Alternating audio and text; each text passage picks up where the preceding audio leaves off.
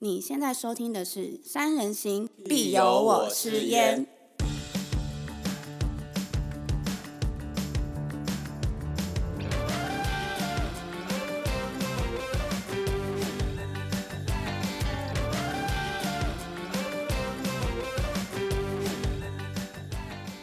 我们是一群爱山的孩子，希望透过 Podcast 分享每座山背后的故事、登山的经验和趣事、正确的登山观念以及装备的挑选和保养。让我们一起先懂山再上山。如果你也喜欢山，那跟着我们一起成长吧。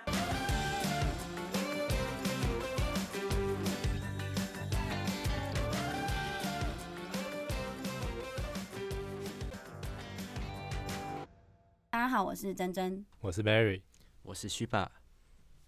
作为三人行的 EP One，我想各位听众应该会百思不得其解，为什么我们会选择松罗湖来当做三人行 Podcast 的第一集呢？第一集不是应该要来点厉害的，什么南湖大山啊？什么八大秀啊，对啊还是什么北二段啊那对些呀、的，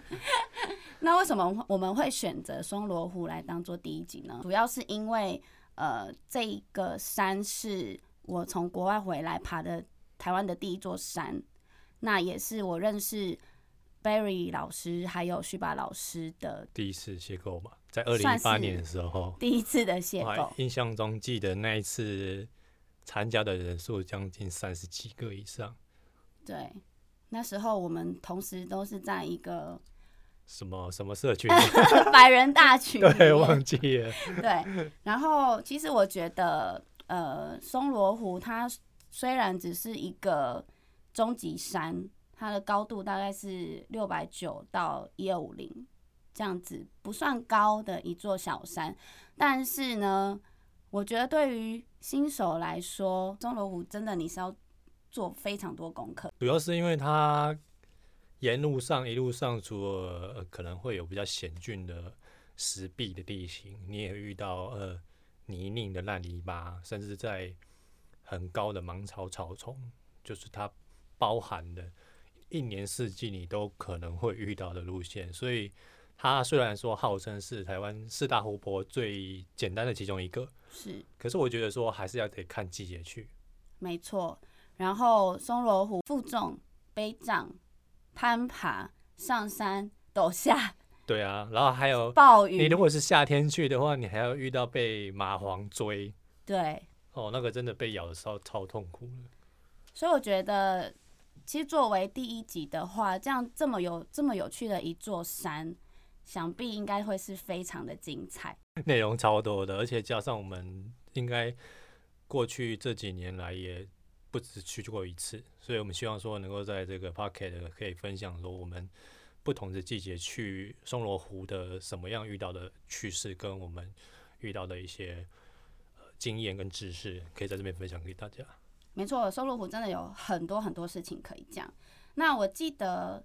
Barry Barry 大师好像去过两次，对我两次的季节比较特殊，我们三人行遇见的第一次是在二零一八年的七月，对，那时候想说哇，大家都很热，可以在夏天穿着短袖，晚上看百万星空在那边裸奔。其实上中间过程还遇到下暴雨，甚至那个泥泞到大家脚都超过膝盖以上抽不出我啊。跟你说，我那时候超夸张的，我那时候自视甚高，一个从国外流浪回来的自视甚高的少女，然后想说，哎、七月夏天嘛，这山也没有很高啊。我就是晚上想要盖，就是我带去的外套睡觉就好了，我还没有带睡垫呢、天啊，我就讲出来会被被骂死。但是以前的我，现在我已经改变了，这我的部分我还真的那一天还真的不知道。所不以晚过哦我上倒就冷是死觉得，哎、我记得印象中我们那时候分成三大队，然后虚吧老师因为他他脚程比较厉害哦，他总是脚上都会有一个很神秘的法宝，可以让他先去营地咻咻抢咻营位。对，对。嗯那 Barry 老师，你说第一次是一八年的七月，一嗯八年七月，那第二次呢？我第二次是在隔年的大概是三月的时候，刚好接近梅雨季的时候，是那时候梅雨季的去的时候，雨势是没有七月那时候大，可是因为它的湿湿气非常的高，嗯，所以我们全程几乎等于算是外面下小雨，然后身体里面下大雨。这当然 这那心里面呢？对心里面是 OS 就叉叉 叉，可是就变成说你又不能，这个就回归到装备的问题，是我们要怎么样可以在流很多汗的时候又不会让自己失温？ 没错，有的人可能会觉得说啊，我热，我全身流汗，我就一直狂脱衣服。嗯但其实上，这是很容易让你瞬间失温的一个行为。嗯，那等一下后面一点，我们可以再提到，在整个过程中你要怎么样打理你的装备，或者说你在行进间要怎么样替换你的服装系统。嗯，所以大家一定要听到最后哦。那 Berry 老师去过七月跟三月，所以最适合去松罗湖的季节到底是什么时候啊？我是觉得是在秋季跟早春以前比较适合，嗯，可是我就觉得说，松罗湖的满水状况也不见得是在秋季最多，嗯还是得观察一下。嗯，我大多数与其其他的山友分享都是在那个季节最棒是啊，而且听说那时候的星空的星座看得到很多很多星座。嗯，而且十到三月那时候依然其实是吹东北季风，可能是因为这样，所以它整个雾气啊，对然后那个湖水的湖面会比较满。对，对而如果到而且还是她为什么俗称什么十七岁少女的湖雾泊中嘛少雾中女少女湖对泊？我记得没有错，就是她清晨好像是不是三点多那时候开始，会有一阵白雾飘在那个湖面上，没错，就会让人觉得好我。你会仿佛好像看到有个少女失恋，很可怜，站在湖羞中间。涩 那哎，你们你们男人 这个也是样部啊分，因就为是旭爸老师去过很多次，所以可以请他来分享一下。可以哦，是不是那种就是若隐若现，其实是最最诱人的？ 呃，这个早上早上那个雾气，水上的雾气，我们是有个名称叫做晨蓝。呃啊，如晨果蓝如果它刚好是呃有阳光洒落，呃洒阳光刚好照射在城南上，哦，它会显得呃非常的缤呃缤纷，然后甚至会有呃彩虹的现象哦。大概我觉得这个是少女少女的感觉的原因吧。是不是有点像她少女站在湖中，好像对天仰望，一种期待感，天神会降落什么给她的那种感觉？嗯，一种很清新的感觉。很像一幅画的感觉，难怪这么多人就是为了为了这一位少女，再辛苦都要爬上去。这个部分我真的没错觉得可遇不可求，因为我自己有在玩摄影，我记得那一次一八年七月的时候早晨，我起来我拍了一张照片，嗯，是一个嗯嗯不认识的女生，应该是领队没有错，她在湖边，然后洗就是捞水，然后刚好那时候阳光照下来，反射有呈现的一个好像海市蜃楼的那个那个景象，整个看起来松罗湖真的超美到你会觉得天跟地你都分不清楚。哇塞，也太美了吧！但是她下雨的时候，我觉得比较像失恋少女哎、对对 对，就下暴雨的时候狂哭！嗯，狂哭啊你，四周围帐篷都有可能还会积水哦。对啊，阴晴不定，就这个时候，其实因为它除了湖泊旁边，它地形是有点像一个斗状吧，对，斗对，状斜斜的嘛。然后那时候我比较纳闷的是，为什么我们一八年七月的时候去完，隔天回家，我跟旭爸老师整只腿上面全部都被跳蚤咬。我想啊说，松龙湖怎么会有跳蚤？而且养了一个礼拜。哦，受不了。那是真的哦，真的哦。那你可是们其后他来人有都知道为其什他么人都吗没有被咬、欸，我也没有被咬。好像是说太靠近湖边，嗯，然后有一些，我觉得可能不是跳蚤，但是就会让你痒到受不了。这部分啊，就大家要去爬松龙湖的时候要注意一下，可能要小心。必备的三宝，就是你防防虫的东西一定要带。那没错还有基本的外伤用药、简易的急救包，这些你都要携带。然后我记得讲到暴雨那一天，虚爸老师好像穿了一个秘密武器，跟我们大家都不一样。我那我就是自视甚高，穿了一个 Nike 的球鞋，嗯然后那个下暴雨的时候，整个哇啪，那瀑布啊、泥泞啊，我的球鞋到最后变成泥鞋，那个 Nike 的勾勾已经完全看不到了，变成咖啡色的小叮当的 脚，整整只脚咖啡色的。那薛宝老师可以分享一下，为什么是不是因为你去过很多次，所以你已经知道哎、松罗湖是不是真的是穿雨鞋比较好？呃，我去松罗湖大概呃快要十次了吧，然后也太多次了嗯有吧？各种方式。呃，第一种呃第一种是呃一般传统一呃两天的行程，然后也有单攻的，也有越野跑的，也有从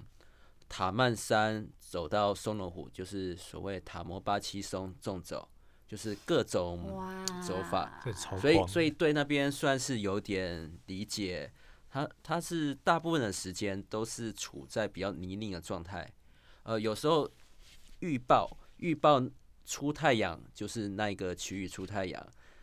然后实际赛那里会有地形雨，还是下雨了，所以他们一直处在一个很泥泞的状态。所以像我上山，我呃我大部分都是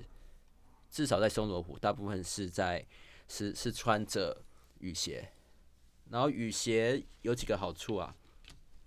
第一个，它轻量化，你不用登山鞋再用绑腿，呃，然后你可以直接踏水，你不会很犹豫这样子。嗯然后第这二很重天要对，第二天它一定是干的，呃，因为像你 GoTaste 的登山鞋啊，可能对第二天，呃，还是可能是湿的、哦，你在冰冷的早晨穿上去是很不舒服的，所以我还是倾向于雨鞋。嗯，对，而且他那个 GoTes，我就是穿 GoTes 对登山，Barry 老鞋师，那一天是然后穿整个过早的上在那边用那个刀子这边抠泥巴，也是抠的老半天，袜子发现整个都湿掉。那我再补充一下、哦，呃，穿雨鞋有一些条件，是呃，如果如果呃你是背很重的人，也许是十五公斤以上啊，一般登山鞋可能它有它比较高筒嘛，它可以护住你的踝部，让你不会翻脚扭到。雨鞋的雨鞋没有这一部分，嗯但是你可以选用护踝，然后加强加强你的踝部，呃，让你背重装的时候不会很容易折到脚。然后然后你可以鞋垫鞋垫你可以选稍微硬一点的，或者是呃，一般有那个专门针对登山高足弓的鞋垫，然后搭配羊毛袜。羊毛袜它的好处就是，呃，它快干，再来，它在雨鞋里面比较潮湿的状态，哦，它还是可以保持一个保温、调节温度的效果，然后又很快干。哦，鞋垫、护踝、羊毛袜，这是我搭配雨鞋的法宝。没错，刚刚那个须霸大师分享的，其实就是雨鞋加雨鞋三宝。对，就我们大家平常所认为说，我们你看到在一个不管是在高山啊还是脚山上啊，你总是会看到那些穿雨鞋的，一定哎、都有是一些些阿高手。贝超强、哎对，啊，然后我还有看过有人穿白色雨鞋，不过听说白色雨鞋是 一个白蛮老知虎名的登山队专属的，真的哦，对他们都好穿酷白色哦全白的。然后我还听说有人除了护踝之外，好像还会塞一些像什么软泡棉啊，什么把整只脚的可以固的地方都塞得稳稳的。这我就没有试 过，对，补充一下，是呃，一般雨鞋下坡，如果你是一个长下坡走很久，然后又稍微背重一点，有可能是你的脚趾头会会一直顶到，然后甚至淤青。所以一般我会我会让呃脚背跟那个脚底，它那个厚度，它它跟雨鞋的空间变得很刚好，这样你就不会一直往前顶，就不会造成黑指甲。好，主主要就是上跟下，你必须要填充好你的整个脚掌。那这样旭宝老师，你说脚趾头的部分可以装一些让脚趾头不要淤青缓冲的，有没有比较好的东西可以自己 DIY 分享？呃，像我像我穿雨鞋，我是直接把一双拖鞋，很合脚的拖鞋拖鞋塞进雨鞋里面。哦，那个因为拖鞋上面不是有一点高度嘛，脚背有高度，然后脚底也有垫起来嘛，哦，它就对对是对造成可以上跟下包覆的效果，所以你的脚趾头就不会一直顶到前面。这个大家可以试看看哦。我那时候自己比较笨，是一刚开始啊，乱听人家什么阿北讲的，真的我去那个国泰市场要嗯那个装那个水果的那个泡面，然后剪一小块塞在前面手指头那个部分。嗯嗯，可是后来下山的时候发现它根本就跑掉了，对，所以其实上我的整个大拇指是全黑的状态。哦所以我觉得大拇指黑掉这个指甲要让它恢复到正常，依照我们的经验是很久，好像至少要一年。超过，对啊，哦，那超个过痛死了。所以说大家真的足部这一块真的也不能忽略。它那个拖鞋就是很像某一种饭店的一个一那一种拖鞋。这个照片我对我再放在那个我们的 show notes 里面，如果大家有兴趣可以去看。那就是说，关于装备的部分呢、啊我在这边大概也跟大家分享一下。如果因为它地形是比较多变化，一方面你除了准备你的登山鞋系统或者是你的雨鞋系统以外，一刚开始比较对负重比较没有能力的朋友们，你可能可以把你的总重量控制在大约十五公斤以内。你如果是完全所有的行程都是自己背的话，嗯，零零总总加起来，差不多我觉得是十三到十五公斤这个范围内。嗯，可是这时候，你的背包选择就很重要，对，不见得就是人家是跟着流行什么，你就一定选什么，因为我们每一个人脊椎的长度都不同，然后每一个人能够负重的重量也不同，所以嗯会有很多的品牌可以选择。最好的方式还是建议说，你到比较专业的店面或者是专柜，请现场的店员帮你试背。不过试背的时候有个重点，你要在你的背包里面装接近的重量，这样测试才会准啊。要不然一堆人都叫你背空包，对啊空包也不过才一两公斤而已，那就那现 在那运动或是登山用品店，它其实旁边都会有放那个重量的，听你一定说要现塞到在包包里听说面现在放比较专业的还有那个模拟上下坡可以让你去走。哦哦，，这么专业，对对对嗯对，对好像好像那个内湖某家有， 哇塞，我就第一开头的吧不，要广告，没有广告嫌疑，，对，然后呃，接下来我们讲比较深刻一点的背包，你先选定你的公升数，两天一夜差不多。我们先不要分男生女生好了，嗯，大多数是三十五到五十五公升这个嗯区间，没错，除非你自己是可能要身负协作的责任，或者是嗯你要背工装，嗯你才有可能背到六十以上的，嗯基本上就是这个范围。嗯，所以说，你把自己的先决条件已经设定好，我就是选择这个公升数的范围，再来你就去多现的场，你就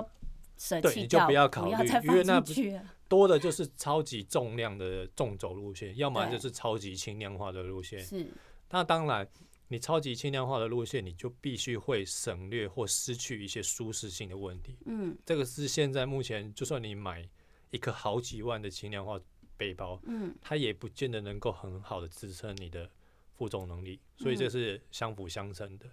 那接下来再就是你身体的保暖系统，像松罗湖白天还是甚至有到二十七八度，那时候我对记得有到那么热。嗯有有爬我的里时候面很热，对啊，我最里面穿一件呃比较好一点的短袖排汗衫。对，那有的人会穿像羊毛的，美利诺羊毛的，嗯可是我觉得羊毛要见仁见智，像我自己本身没办法，天生就比较娇贵，所以对羊 毛，我对任何的羊毛都会过敏，就无福消受，我就只嗯能穿、呃一些，比如说像排 Pro, 汗、比较好通的风， Prima Loft、Protec 的这嗯种快嗯速能够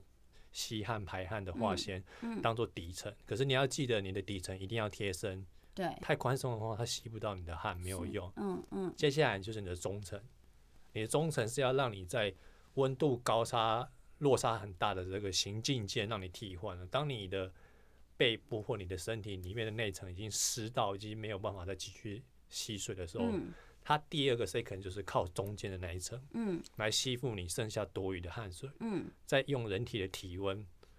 让它蒸发出去。人体烘干，对，人体自体烘烘干法。嗯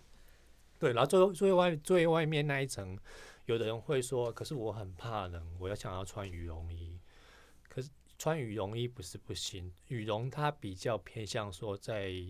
你不行进的时候，嗯，你在一个定点，或者说你已经在基地了，你已经晚上要休息了，在营地了，你不需要大量的活动，本身人体不会产生产生很快的新陈代嗯代谢这嗯块，它可以很足够的把你的身体的体温锁在身体里面。那大家也知道嘛，羽绒就怕水呀、所以说你在行进间，你已经爬松龙湖又又拉绳又攀爬，然后又跌倒又又要把脚抽出来，已经那么累了，嗯 又下一雨，定是汗流浃背，因为它湿度我记得是九十八到一定都超过一百的，嗯你没有办法隔绝那个湿气，所以说最外面那一层你就可以选择比较薄的，像呃二点五层的那种比较轻量化的雨衣，嗯在这边非常不建议你带那种呃，比如说十块、四十九块，甚至哦那种塑胶，我们一般轻骑便便对衣骑摩托车那一种，虽然说它的防水性好，可是它有一个很大的缺点，不透气，它不透气。对，不透气，你能挡外面的水，可是你的汗水排不出去，嗯，排不出去等于的你，身体还是你还是湿湿的对，啊，很就痛没有苦，用啊。嗯，那骑机车的雨衣，它虽然说外表防水很好，没错，但它的第一个太厚重，是，你也不好携带。嗯你已经带一大堆东西，已经可能接近你极限的范围了。那雨衣这个东西，你可以省掉四五百公克，就差很多。所以我嗯觉得有时候，因为雨衣它是一个必要投资的东西，嗯你不见得说你去爬山的时候我没有下雨我就不带。它算是登山三宝里面一个比较重要的东西，嗯就是你的雨具，还有你的保暖系统，一定要有睡袋。对，嗯不要再像真真像这么厉害不的，知天只高盖地厚， 只带外套，然后晚上冷的这边发抖，所以睡睡袋一定要带。再来就是徐白老说，师已经摇头了，有没有帐篷，我觉得无所谓，因为有可能可以你朋友其他朋友有帐篷，嗯，你可以互相 cover。对，对，然后大家都很忽略掉一点，就是你睡在背部底下的那一块水垫，因为、这个就是如何让你在松罗湖睡得更暖的方对，因法，为松罗湖晚上，我跟你讲，那个凌晨真的是那个冷，真的是会从背部透到，好像透就心是 我没有睡垫又没有睡袋的小孩，夏天应该还是会有十度十对，度我以记得下、我哦们。那一次去的时候，凌晨好像有十度以下，一下，而且我体感温度更一下，嗯女生又比较容因易为我怕那时冷，候全身湿啊，湿就怕冷，对啊，对，要不然你就是可能要把衣服赶快换掉。我我全裸哦。我在帐篷里面说：“哎哎、你不过们先头转不过如过果你去。全裸的话，你倒是可以把那个呃，我们一般会用的那个急救毯，”哦，紧急的先把身体裹起来，嗯，至少让自己的体温可以稍微维持。那时候那个跟我睡同一帐的有微福啊阳，对 他不是不是有福了，他又把他的急救毯给我盖。啊对我还记得那一天，我们因为我是最后一个到营地的，须巴那一天先锋去占营地的时候，好像三点多就到了，对不对，？三点差哦不多，两三点就对到了因。为我们那时超候早三十几个人拆成三队，超大群，我又负责压队，对，好死很不辛死，苦我那一队里面有一个呃棉花糖女孩，她 可能体很能比可爱哦好不较好人家很对，可爱她是我们很好的朋友，就是说，可是她有习惯性抽筋的问题，嗯嗯，嗯那我们在山上，其实大家还是得，互相照顾，这是很重要没的错，不能因为自己的想要达标的目的，嗯它是一个很宝贵的生命，任何人都是平等的。我嗯觉得我们大家一起出来爬山，就嗯应该要互相照顾、嗯，互相共患难。对，所以他从我记得我们到营地的时候，压队的时候，我跟那个女生已经八点半了，超晚，对，八点大半到家营都地，蛮担心的。所以你想想看，我们从十一点起登，晚上八点到营地，我等于是走了辛两苦两倍的纵罗湖。真的辛苦苦了，辛苦了。了。你应该叫那个虚宝老师教那个你朋友，哎、 对对啊，啊，这时候怎么很重松要，松一因下那为个后来筋我听旭马老师说，长洲经的人，第一个他一定是血液循环不见可能不太好，对血管不好，嗯筋对太紧，筋太都紧有可能，然后当然他体重是一个问题，嗯，二来是可能他是不是身上缺乏了一种要维生摄取素的矿物质，或者他可能呃有吃香蕉、吃盐、糖，呃可能会好比较好好的比较就快，嗯是瞬间可以对补对，充可以比较瞬快间瞬间呃好转，是不是可以是的比较缺乏钾离子好像是钾啊？，钾。对对，要补充一点钾然，后那时候抽筋的时候，我们真的很可怜，他抽筋发生的时候，我们他才也在，很可怜。，对， 他也很可大家怜，都我也很可怜。 我们在半山腰，一个一个四十五度的斜坡，只有一个人能够通行的，他就一边左边大腿抽完换右边，嗯，我还得帮他拉，拉的当下我们又遭遇了五六只牛虻、流氓牛氓虻这种东西牛虻超讨厌的，蜜蜂也就算了，蜜蜂其实我比较不怕，它顶多就是叮你一针就 没错。牛虻而不是、且欸、蜜蜂你不惹它，它不会惹你。对牛虻它主牛动虻攻就击是你，对它主动攻击你。四五只一直咬，就算你穿的那个什么鞋什么超厚的裤子啊都没有哦用，那个其实蛮痛 的。超痛的，那个咬下去大概跟你手伸进去给那个球形虫夹一样差不多。好可怕哦！就那但是他在抽抽筋的当下，我又不能把它丢着赶快跑，我就只好起来跟那个马那个牛牛虻反抗，结果搞得反而跑来盯我，盯得我满头包，到最后真的没办法了，我就跟他说：“你忍一下，我们先赶快跑到下一个地点，我再帮你缓解。”嗯，所以这个就也造就说，我们一路上会要突破这么多来自自然环境的嗯，影响。对，跟他自己生理上的影响。是不过我相信，下一次如果我们再去，我们就可以尽量把这些因素避免掉。对，所以虽然说松罗湖，呃，我觉得新手可以试试看，但是还是建议要跟有经验的人一起，不然当你遇到这么多状况的时候，你其实如果没有一个比较有经验的人在帮你做 cover 的话，哇，那真的是 对啊，而且也是又蛮危是险的。如果说你连路基都不会分辨的没错话，很危险，有可能嗯会不会走到什么另外一个地方 去？我再补充一下，呃，有时候是我们背呃体能没有太好，然后背太重，造成抽筋，筋。嗯呃，对，所以你在平常的时候，你应该把自己的体能练一下，比如说常做深蹲啊或棒式，让你的核心或是呃你的腿部肌群能够强化。在松罗湖这边，它其实是有活水源的哦，这嗯这里的，所以你的背包水是可以不用带那么多，带当天的分量就就可以。当天你在行走的分量大约是几升呢？嗯大约是吧几升老哦？师呃，一般夏天建议在呃一千五一千五上下啦，嗯，差不但多也。要看你个人是喝水多还是喝水少。因为它嗯中间其实有一个那个水龙头是吗？对龙头营地水，龙头引我起居就然可以把取那边水，的水直接拿 来喝，可以。可是听说我也有喝哎、听说不行哎、好，我也有喝、欸，它而接且我没有雨绿欸，水，对啊它，是接雨水，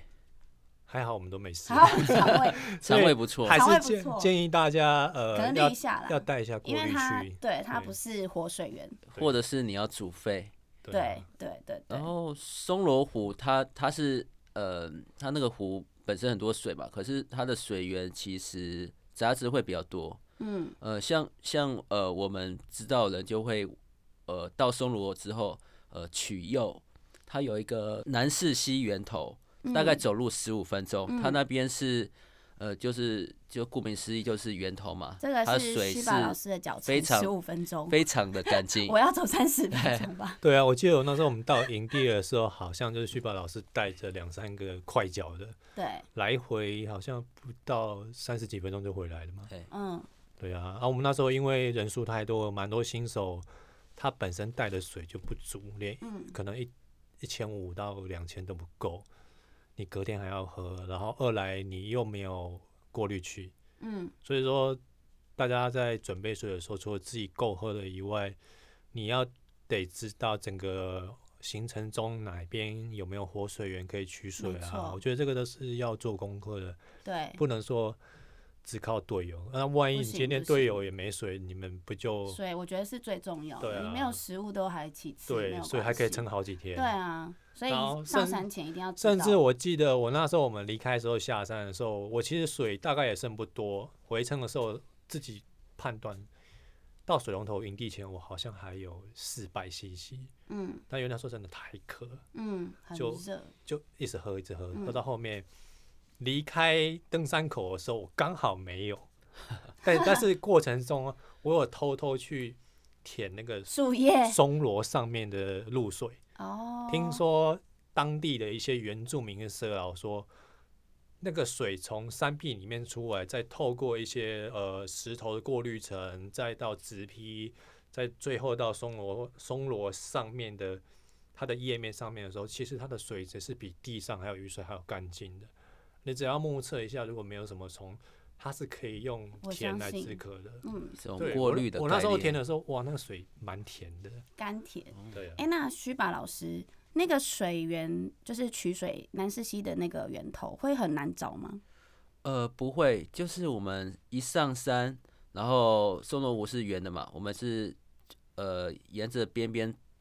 走，取右边，好，右边它有一个缓缓的上坡，嗯，上去下去就到了，就是十五分钟，它有嗯就是那种呃绑在树上的带子有吗哦，有所以照着那个就可以了路基都蛮明算显蛮的，明显的，了 解，十五分钟讲的好像用飞了一样。没有没有啦是真真的的真的十五分钟 没，啊有各位听众，你要再多加个十哦到十五、对真的真的。自己要都在个十到十五分钟。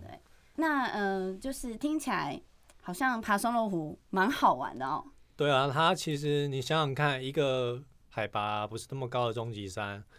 你可以看到各式各样的生态，甚至在夏季的时候，它晚上有什么美丽的星空，对，哎、还有一些被雷击过后的那个什么树，我也 不知道。哎其实它就是从松罗部落，嗯然后到整个就是到松罗湖这一段路，它其实是以前就是泰雅族他们。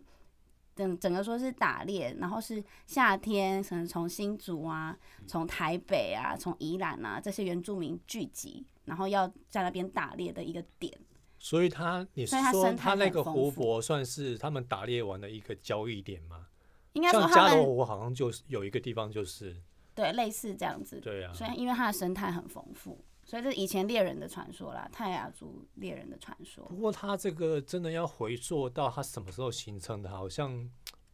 目前也不太容易知道到底那个湖泊什么时候好像是不可靠。我上网查资料是说不可靠，没有办法知道那么对正确。对不过就是真的还蛮建议大家，如果你真的要一探台湾四大湖泊的第一个十七岁少女湖的话，可以。多多做做做功课啦，嗯然后听听有去过的人的意见，嗯没就错多方面吸收，自己做好准备去看看。我相信这是一个真的非常棒的体验，是你在百越上面看不到的景象。这就是松罗湖它终极山的美丽它跟的奥迷人妙的，地对，就是方在这而且它边，很绿，所以它有台湾的亚马逊之称。对，就继哈盆古道之外，它算是应该是第二个看起来就像台湾亚马逊的一样。真的很绿，而且一路上很多蕨类。然后它，我记得就是台湾的政府有规划了一个松萝步道，可是跟我们爬的松萝湖那是个不一样步的道东我西哦我。听我妈去，她说只有前半段而已，没有办那法步道我没到。有走过。记得有个呃一个吊桥的样子，对对到对吊对对，桥完就要回头是对吗？，大家不要走错。好像只有三分之一而已，不要走嗯错。它其实是在它跟登山口其实好像蛮近的，对然后就在右手边而已。对然后我们通常是会先到玉兰茶园嘛。是我记得我们第一次去的时候，我开车我还开过头，因为那个 Google 实在把我乱到，嗯啊导到玉兰茶园上。面去。其实你要回头，它在一个右手边蛮不显眼的小径。嗯嗯嗯，嗯然后上去的时候，我建议大家如果没有呃，当然比较好是开有市区的传动的车。嗯不过我们那时候是请那个接驳的，所以接驳的司机大哥是开那个福斯的那种四轮传动，也没有什么太担心。嗯，不过你如果是开一般的房车，甚至轿跑车，底盘太低了，就不建议上去，底盘可能会撞稀巴烂刮坏的。嗯嗯嗯嗯，好，那我补充一下，就是松萝在泰雅族语是就是虾农，它其实就是快木的意思，所以你在沿路上你会看到很多快木，除了蕨类之外。那也是为什么它就是有台湾呃亚马逊的这个美称这样子。那呃，刚刚我们有提到就是爬松萝湖你不可以不知道的三个秘诀，第一个其实就是刚刚 Barry 老师有分享的如何让你睡得更暖的方法，就是所谓的睡垫。那贝尔老师要再补充一下吗？嗯，关于这部分啊，我再补充了比较进阶的睡垫。我们一般市面上看到的有两大选择，一哦个是泡棉系统，它好携带，可是体积大；另外一个是充气式的系统。哎、你讲的泡棉系统就是那个蛋壳睡垫那种吗，对对，就我哦们一哦般人俗称的蛋壳睡哼垫哼或者哼蛋哼巢睡垫嗯，甚至就是看起来像隔音毯的那种，有突出的这样嗯子，嗯这是我的最爱。或者是嗯徐宝老师最喜欢用这个，他他还可以当瑜伽垫呢。对，其实是它的由来可能是不是早期是从瑜伽垫衍生来，应该是有可能，嗯，因为它很有多可材能质跟瑜伽垫是一样的。我目前也是用啊，这有种水垫，有人也会带瑜伽垫去，但是有一个很重要的因素，这种呃高密度低压泡棉的这种睡垫，你要注意到它的主热值是多少。嗯，我们爬山的时候，除了注意睡袋的那个 fitting power 嘛，它的蓬松度以外，嗯再来就是你的背部的那个垫子的主热值要多少，数字越高，嗯是一般说的 R 值吗？对，就是一般所谓的 R 值哇，Arrival，好专业，对，，就 R 一杠专在业专业。 EV 这样。嗯它是一个在全世界公认的一个测试的呃温度的一个一个方式跟没错，一个数据。那我们背部靠近地面的时候，这又回归到一个比较物理学比较深奥的，我们热能是靠什么传导的？有一个三大定律，第一个是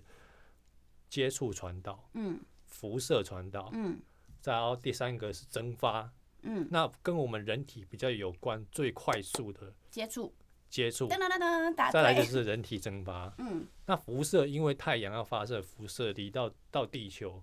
打到你身上，再打到地下，再反射到你的水点，那个不知道经过几万光年。嗯所以说，辐射的热传导在对人体上面的直接速度是比较慢的，最快的就是接触传导。那接触传导，它地上会有地地上的温度，嗯你的阻隔的电子如果说 R 值不够高的时候，它没有办法帮你的恒定体温保持在一定的数据内，嗯你嗯，就会因为你的皮肤接触到地上，没错，虽然你只是薄薄的一个一个衣服，或者甚至你有穿羽绒衣，可是你要想想看，你背部都压扁了，你那边再多的羽绒也没有用。 所谓的被激发冷，对，嗯真的就是被洗发了。真的啊半夜被冷醒的，对啊，那对，就感觉不要很这时候差再，怪说你的睡袋很烂，其实不是是你的睡垫不好。没错，它的主热值不够，所以你在挑选装备的时候啊，当然就是睡眠系统，睡眠系统是很重要的一环，对不对？再来就是你的阻抗呃外界的因素，你的、呃、比如说你的语句啊，还有你的背包系统啊，这三大系统其实都是你应该要着重的。没错，小秘诀，因为松罗湖晚上很潮湿，帐篷会反潮。如果你少了那一块睡垫，你就会睡得非常不好。对，像我那一次去，我记得是因为我要测试一个品牌的产品，所以没办法，我的底下的睡垫只有一半，我屁股是直接落在底下的。然后那一天下午，呃，傍晚上八点多到营地的时候，我记得好像还是有下雨，嗯，我微微全我的其实全身是淋湿的，淋湿的状况下，因为要一方面要照顾那个抽筋的女生，二方面要协助打营。当下我记得我搭好营的时候，在躲进帐篷里面换衣服的时候，我已经抖到不像话，嗯已经嗯快有要点撑不失住温了。那时候才拜托队友说啊，帮我们煮个那个热姜汤，然后我赶快把全身衣的湿掉的衣衣服服换掉全部换掉。嗯，它才可以在差不多十到十五分钟弄内就慢慢回温，要不然我觉得我晚上半夜可能就也会脚底一直在狂抽筋。嗯，爬山保持干燥这件事真的很重要，它可以真的让你呃比较舒服一点。那小秘诀之二就是我派旭爸老师这个勇角去帮我们先占领一个营地。为什么会有这样的策略呢？旭爸我老也是我师，因为我们那时候整个队伍有三十人嘛，然后同同时呃同一天有很多上山的队伍，呃松罗湖它的腹地就是就是那样大啊、所以我们比较比较多人比较晚出发，所以怕可能没有营位，所以我走快一点，然后就先冲上去找营位喽。虽然虽然最后 大家上来，大家上来那个没有没有在我找的营位，但是也安顿很好，所以我就变得我自己 VIP 对，在一个呃空旷地地方，然后读攀呃读书。晚上哦，晚上很妙，还有一位大哥，就是旁边有一位大哥，然后也是读书的，然后啊他两个带寂着寞的零男食，子，带着高粱，然后跟我喝酒聊天，这个是还蛮妙的。晚然后上认是识一敲个你的朋门友是吗？呃，是是没有他啦，帮你把帐篷的拉 我我链记拉得开，，对啊，我还记得旭凡老师那时候，我们大大家都到了，他还带我们去参观他的那个美丽的帐，哦对，还有一些布灵布灵的灯，对，弄得超美的。可是我记得好很浪漫好像后面大家不太想过去搭，是因为可能要踩踩过那个嗯嗯，水洼，哦对不有知道怎么走，有个小小小的溪流，就对是脚会湿啊，就可能懒因为懒得大家也过来都累了啦，都只穿那个夹脚拖鞋了，鞋对登山鞋都早就丢一边了。不过这边就可以分享大家，到你到富松罗府要选择扎地的时候啊，可能可以先派一个人去探一下它的地形怎么样，因为它的植被还蛮高的，有时候你可能看起来干干的，踩下去就是一滩水洼，这个点要注意。还有还有它那个最后面你那个松罗湖，千万要记得不要取湖里面的水来饮用。为什么湖中的水啊？我在这边建议哦，大家不要取用，是因为是有一些少数的人啊，他们会比较因为自己的习惯性的贪图方便，比较没有去爱护到大自然这一块，所以他有可能会在湖中洗鞋子啊，倒一些食物的残渣啊，甚至尿尿啊都有可能。那我们不希望说它这么一个美好的、这么漂亮的地方，会因为这些自私的行为，让未来要前往看十七岁少年湖的人，会闻到一些很不好的味道，或者甚至它湖里面会衍生一些生态的破坏。没错，而对且呃，松罗湖的这个湖里面呢，其实有那个亚洲特有种一个一种蛇叫白腹游蛇，所以也建议大家就是不要一直就是赤脚去那个湖里面踩。对，我们就观赏就好了，然后让它保持它自然生态应该有的样子。这个是我们要推广无痕山林分享，希望大家除了爱山以外，能够一起共同来保护山。没错，那今天松罗湖的分享就到这边结束喽。大家下山之前，记得要把带上山的垃圾也带下山。我们下一座山上见，拜拜。拜拜拜拜。